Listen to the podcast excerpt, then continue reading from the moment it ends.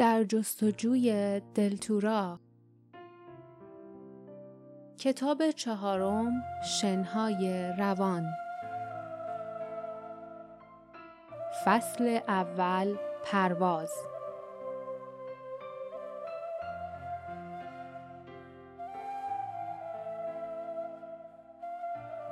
لیف به نظرش می رسید که انگار تمام عمرشان را کنار رودخانه راه رفتند. هرچند از وقتی که او باردا و جاسمین شهر شولور در آتش موشها را پشت سر گذاشته بودند فقط یک شب و یک نصف روز گذشته بود. بوی ضعیف دود در هوای ساکن پراکنده بود و حالا شهر در افق پشت سرشان به شکل لکهی مبهم به نظر می آمد. مدتها پیش لباس های سنگین و چکمه های قرمزی را که در شهر موشها جانشان را نجات داده بود کنده و دور انداخته بودند. بدون آنها راه رفتن آسانتر بود اما گرسنگی و خستگی سفر را در نظرشان طولانی جلوه می‌داد و این حقیقت که چشمانداز اطراف تمام مدت به یک شکل بود نیز کمکی نمی کرد. همسفران ساعتهای متوالی و با زحمت روی زمین داغ و برهوتی راه رفته بودند که از هر دو طرف به وسیله رودخانه براد محاصره شده بود. رودخانه چنان وسیع بود که آنها به سختی می توانستند ساحل آن سو را ببینند. با آنکه نیاز شدیدی به استراحت داشتند اما می‌دانستند که باید به راهشان ادامه دهند. ستون دودی که آسمان آبی پشت سرشان را لک می کرد همچون علامتی برای دشمنانشان بود. علامت نشان می‌داد در محل هولناکی که سومین سنگ کمربند دلتورا پنهان شده بود اتفاق مهمی رخ داده است. ارباب سایه ها حتما با خبر می شد که سنگ رو بوده شده است و خادمانش را برای پیدا کردن دزدان می فرستاد و چقدر راحت آنها را در این دشت برهوت پیدا می کردند. باردا سرش را پایین انداخته بود و کنار لیف راه می رفت. جاسمین کمی جلوتر بود. همچنان که چشم بر افق داشت هر از گاهی با فیلی آهسته حرف می‌زد. دنبال کری کلاق سیاهش میگشت کری از سپیده صبح برای بررسی زمین های آنسوتر و جستجوی غذا رفته بود. ساعتها می‌شد که خبری از اون نبود و این معنی خوبی نداشت.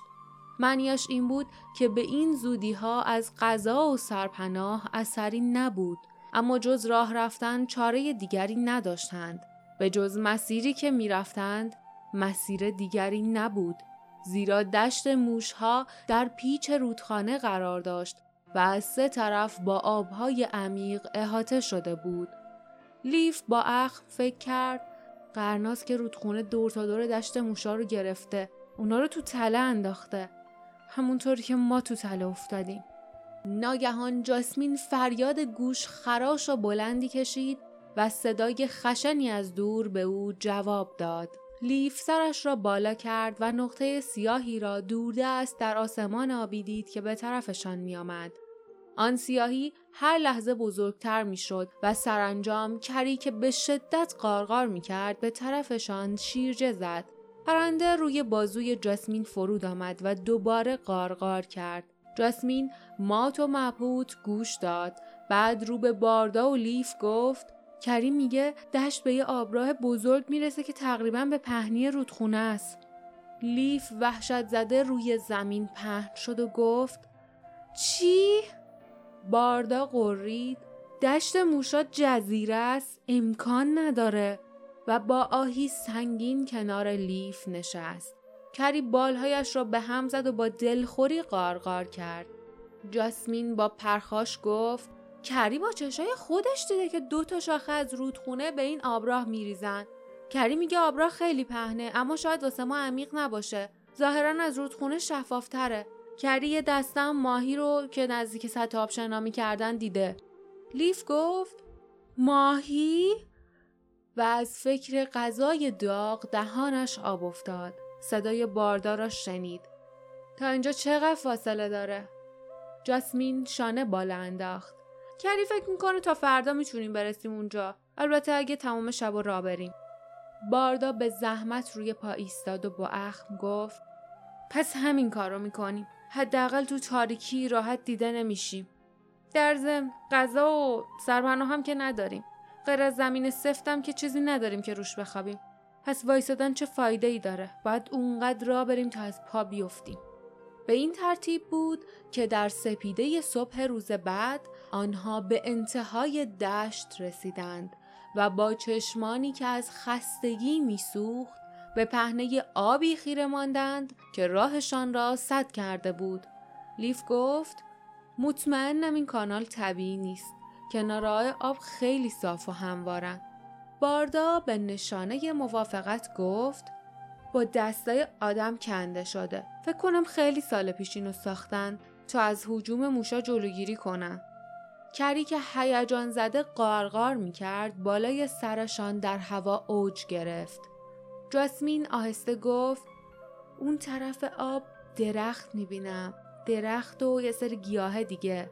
و بدون لحظه ای تردید در حالی که چشمانش را مشتاقانه به منطقه ناهموار و سبز مقابلش دوخته بود وارد آب شد.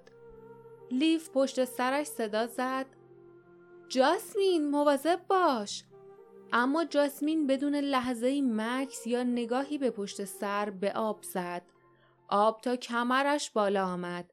بعد به سینهش رسید و دیگر بالا نیامد. او همچنان به سمت ساحل مقابل برفتن ادامه داد. باردا و لیف شلب شلب کنان و با عجله وارد آب سرد شدند. باردا گفت لیف وقتی که تو خیابونای دل مواظبت بودم که تو دردسر نیفتی فکر می‌کردم که تو عجول ترین و پر دردسرترین ووجکی هستی که خدا آفریده.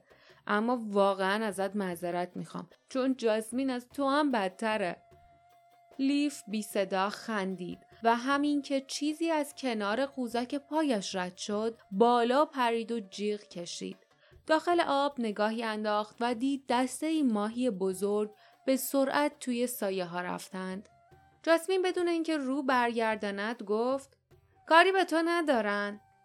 لیف جواب داد از کجا می‌دونی؟ شاید اونا هم به اندازه من گرسنه باشن.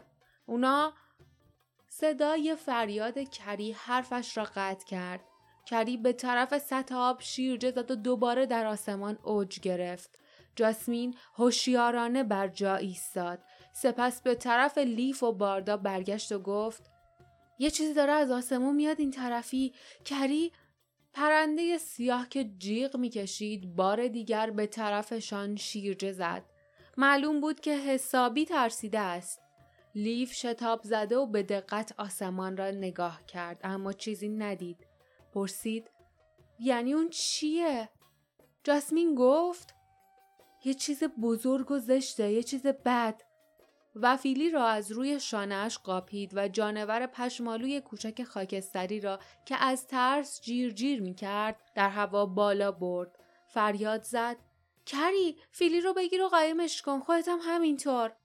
و در آن لحظه چشمان خسته لیف به نقطه سیاهی در افق افتاد.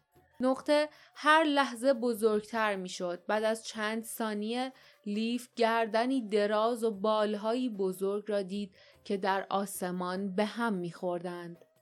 باردا گفت آق بابا دودو دیده انگار خون در رگهای لیف منجمد شد. پدرش درباره آق بابا برایش تعریف کرده بود. پرندگان قول پیکری شبیه کرکس که هزاران سال عمر می کردند. هفت از آنها در خدمت ارباب سایه ها بودند. آنها گوهرهای کمربند دلتورا را در مکانهای خطرناکی پنهان کرده بودند. کری از دستور جاسمین اطاعت کرد و فیلی را با چنگالهایش گرفت و با سرعت به آن سوی آب پر زد. در آنجا می توانستند میان علفهای بلند یا شاخ و برگ درختان پنهان شوند. اما لیف، باردا و جاسمین جایی برای پنهان شدن نداشتند. پشت سرشان دشت برهوت بود و مقابلشان جریان آب گسترده‌ای که زیر نور سپیده می درخشید. با زحمت چند قدمی پیش رفتند اما همگی می دانستند که این کار بیفایده است. آق بابا با سرعتی باور نکردنی پرواز می کرد و قبل از آنکه آنها خود را به جای امنی برسانند بالای سرشان می رسید. پرنده دود شهر را که در آتش میسوخت دیده بود و به محض اینکه این سه غریبه را در حال فرار از دشت می‌دید فوری به این نتیجه می رسید که آنها دشمن ارباب سایه ها هستند. آیا به آنها حمله می کرد؟ یا شاید شیرجه می‌زد و با چنگال های بزرگش آنها را می گرفت و پیش اربابش می برد. در هر دو حالت آنها محکوم به مرگ بودند.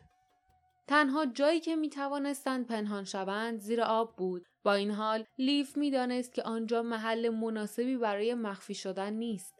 آق بابا به راحتی می توانست از آسمان آنها را زیر آب ببیند. همانطوری که کری توانسته بود دسته ای ماهی را ببیند. باردا به سرعت گفت هنوز ما رو ندیده. چشماش به دودیه که از شهر بلند میشه. لیف شنلت. البته لیف با انگشتان خیس و کرخش بند شنل را که زیر گردنش بسته شده بود کشید. سرانجام شنل باز شد. باردا آهسته گفت برید زیر شنل. همگی نفس عمیقی کشیدند. زیر سطح آب رفتند و شنل را همچون سایبان بالای سرشان نگه داشتند. شنل که تقریبا در آب نامرئی شده بود بالای سرشان شناور بود. آنها تمام سعیشان را کردند اما آیا این تلاش برای پنهان شدن از چشمان تیز آق بابا کافی بود؟ اگر غروب بود شاید اما مطمئنا در روشنایی سپید دم جانور متوجه می شد که قسمتی از آب با بقیه قسمت ها فرق دارد. جانور وقتی مزنون می شد بالای آن محل چرخ می‌زد نگاه می کرد و منتظر می ماند تا و تا چه مدت لیف، باردا و جاسمین می توانستند نفسشان را در سینه حبس کنند. دیر یا زود آنها نفس زنان به سطح آب می آمدند و آن وقت هیولا حمله می کرد. انگشتان لیف زیر لباسش روی قلاب کمربند دلتورا قرار گرفت. هنگام دستگیری نباید کمربند دلتورا همراهش باشد. در صورت لزوم آن را باز می کرد و در گلهای ته نهر می انداخت. آنجا می ماند. بهتر از آن بود که به دست ارباب سایه ها می افتاد. احساس می کرد ریه هایش سفت شدند. بدنش به او می گفت که به سطح آب برود و نفس بکشد. چیزی به شانهش خورد. چشمانش را باز کرد. ماهی ها دور برش شنا می کردند. ماهی های بزرگ با چشمان خیره شیشه‌ای باله ها و دمشان به سر و صورت او می‌خورد. آنها دورش حلقه زدند و محاصرش کردند. بعد ناگهان هوا تاریک شد. سایه عظیمی جلوی نور خورشید را گرفته بود. آق بابا بالای سرشان بود.